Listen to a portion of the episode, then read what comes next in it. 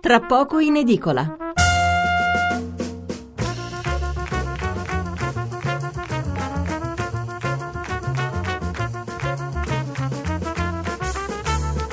Buonasera Stefano Mensurati e benvenuti all'ascolto di Tra poco in edicola, la rassegna stampa notturna di Radio 1. 800 05 05 78 il numero verde per intervenire in diretta, 335 699 29 49 il numero per inviarci un sms.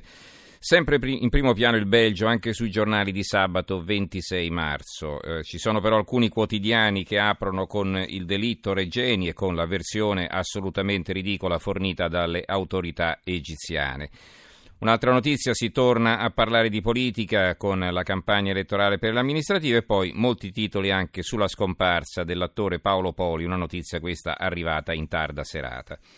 La nostra scaletta eh, oggi sarà un'altra puntata monografica dedicata al terrorismo e l'abbiamo concepita così. Fra poco la lettura di titoli e commenti, apriremo poi col consueto collegamento con Bruxelles e subito dopo tre approfondimenti. Il primo sugli esplosivi fai da te, su quanto è facile fabbricarli, sulla mancanza di controlli per l'acquisto dei componenti, sulla loro maneggiabilità, su quanto siano potenti e tra l'altro si è parlato di un piano inverosimile per attaccare le centrali nucleari e su questa va fatta chiarezza.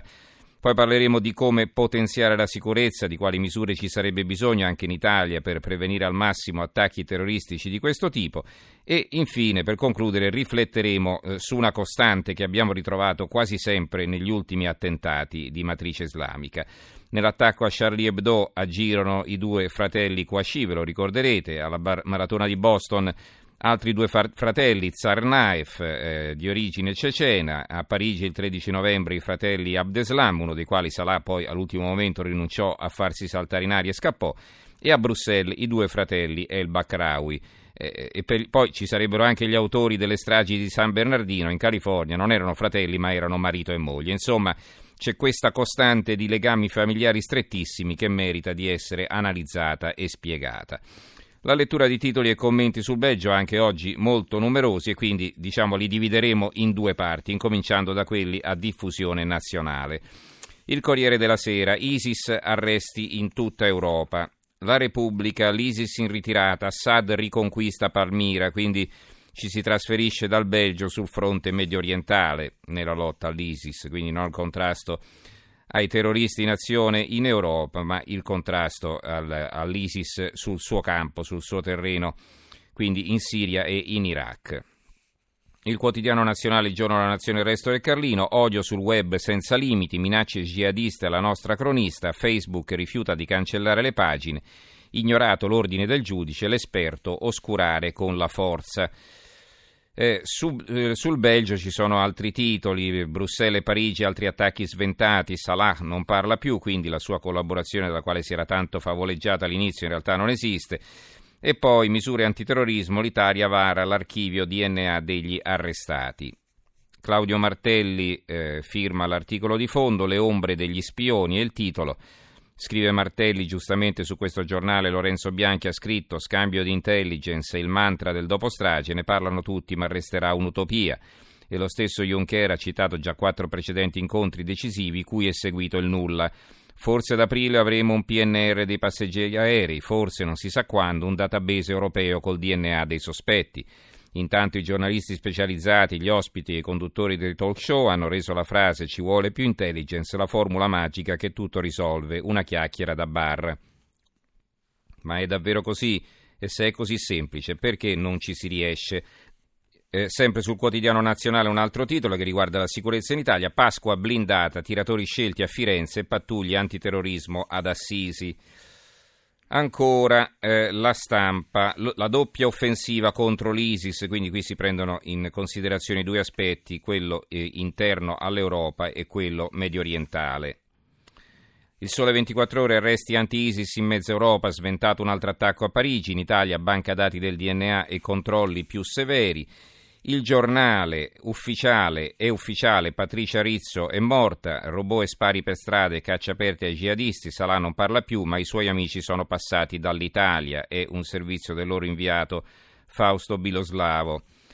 poi una inchiesta di Francesco Curridori, i partiti di Allah fanno il pieno di voti dal Belgio alla Finlandia. C'è un'intervista a Clemente Mimun, ci hanno sempre salvato gli Stati Uniti ma questa volta non arrivano i nostri.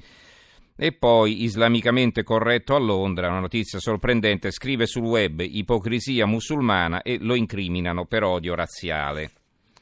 L'avvenire la loro apertura è questa, il Papa, tutti fratelli, il terrorismo e profanazione del nome di Dio, il no degli imam belgi, ma ignorate le vittime. Torna la paura a Bruxelles e a Parigi, caccia due killer, ostaggi, sparatori arresti, morta l'italiana. ISIS ucciso il numero due del califfo, eh, tante polizie e pochi risultati, paese fragile, si riferisce al Belgio. E poi banca DNA, ora serve procura dell'Unione Europea, questo in materia di sicurezza, quindi un altro titolo, un altro richiamo in prima pagina.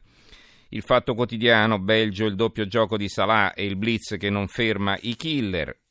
Libero, Allah si è fermato a Eboli, le Molenbeek italiane, attacchi ai simboli cristiani, moschee abusive, dita mozzate ai ladri, così i musulmani hanno colonizzato 10 km quadrati sulla litoranea e già nel 2001 ospitavano membri del gruppo armato algerino.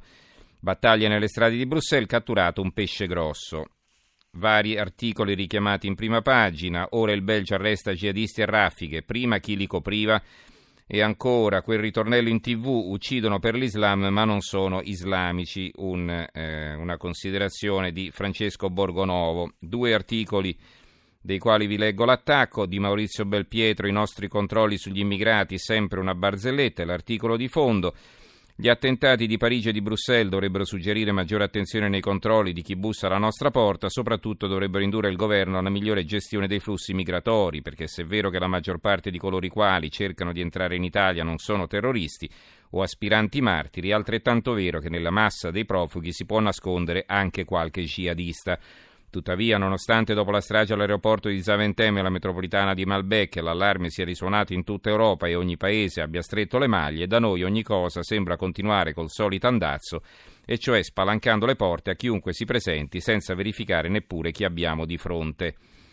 Sotto abbiamo il corsivo di eh, Filippo Facci intitolato Global Bufale. Vediamo cosa scrive. Eh, Luca Sofri antipatico, se ve lo dico io potete crederci, ma sul suo blog ha dimostrato ancora una volta come le moltiplicazioni delle informazioni, ovvio, moltiplichi anche le cazzate. Circa i fatti di Bruxelles, per esempio, abbiamo fatto anche noi un piccolo approfondimento. Un'ora dopo i fatti, TV, siti e new, di news mostravano un video degli attentati a Bruxelles, ma in realtà era un video del 2011 nell'aeroporto di Mosca. Ci sono cascati Gazzetta, Repubblica, Il Piccolo, ANSA e Sky TG24. Dopo la, secondo, dopo l'attentato nella metropolitana di Malbec, vari siti di news hanno scritto che c'erano state esplosioni anche nelle stazioni di Schumann e Artois, ma non era vero. Ci sono cascati Libero, La Stampa, TGCOM24, La Settera, News, Fatto Quotidiano e Secolo d'Italia. Terzo, moltissimi hanno ripreso e montato la storia del ragazzo americano ferito e sopravvissuto all'attentato di Bruxelles, pure a quelli di Boston e di Parigi, ma la fonte di tutti gli articoli, l'Associated Press, già spiegava che il ragazzo era sia a Bruxelles, ma durante l'attentato di Boston era in un'altra parte della città e in Francia distava due ore da Parigi è un po' diverso. Ne hanno scritto anche Libero, Corriere e Agi. Poi vedete che lui ci scrive sul Libero, quindi non è che nasconde che anche Libero c'è cascato. E poi quarto, vari siti italiani e internazionali hanno rilanciato un identikit presuntamente diffuso dalla polizia belga. Quest'ultimo ha dovuto smentire perché era un falso. Se la sono bevuta Rai News, eh, Quotidiano Nazionale, Sky TG24 e Sole 24 Ore. Villaggio globale, cazzate pure. Questa è la conclusione di Facci riguardo a questi identikit. In realtà non è che l'avesse diffuso la polizia belga, era stato diffuso da un giornale che non sempre ci azzecca, un giornale eh, conosciuto come scandalistico. E poi appunto è arrivata la smentita della polizia. Ancora il manifesto, blitz e arresti, sparatori al tram per catturare un pesce grosso, due richiami in prima pagina, dilettanti allo sbaraglio, duro j'accuse a militari e politici di un ex agente dell'antiterrorismo. E poi il sistema nucleare, più che le centrali, i veri obiettivi sono i numerosi centri di ricerca del paese. Eh, l'unità, eh, ferito un sospetto, tre arresti, Bonino, basta logiche nazionali e il commento di Andrea Romano intitolato Jihadisti come i fascisti. Oggi il culto della morte, il tratto che rende lo stragismo jihadista tanto simile al fascismo che i popoli europei hanno conosciuto sulla propria pelle. ben al di là delle molte differenze storiche che separano i due fenomeni. L'articolo di fondo invece di Alfredo Reiklin.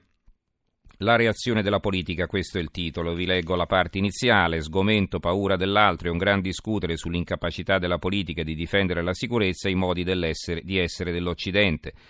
In realtà i tragici fatti di Bruxelles hanno scosso nel profondo la coscienza europea, si è capito che un ordine è venuto in discussione, che si tratta di ben altro delle regole interne dell'Unione che non funzionano e il rapporto dell'Europa con il mondo, e piaccia o no la politica è di fronte al bisogno di un grande cambiamento. Guai se non si capisse la necessità di pensare non solo alla disfunzione dei servizi segreti, ma un nuovo orizzonte. Destra-sinistra, di fronte ai problemi posti nella grande migrazione che investe l'Europa, si vede bene la differenza. E infine concludiamo questa panoramica dei giornali a, nazio- a eh, diffusione nazionale. L'opinione, una Pasqua di sola preoccupazione, il timore di attentati alimentato da quanto avviene a Bruxelles e a Parigi riduce drasticamente i normali flussi turistici delle vacanze e rende evidente come il terrorismo riesca a cambiare le abitudini di vita degli europei. Gli altri giornali ve li leggerò dopo l'una.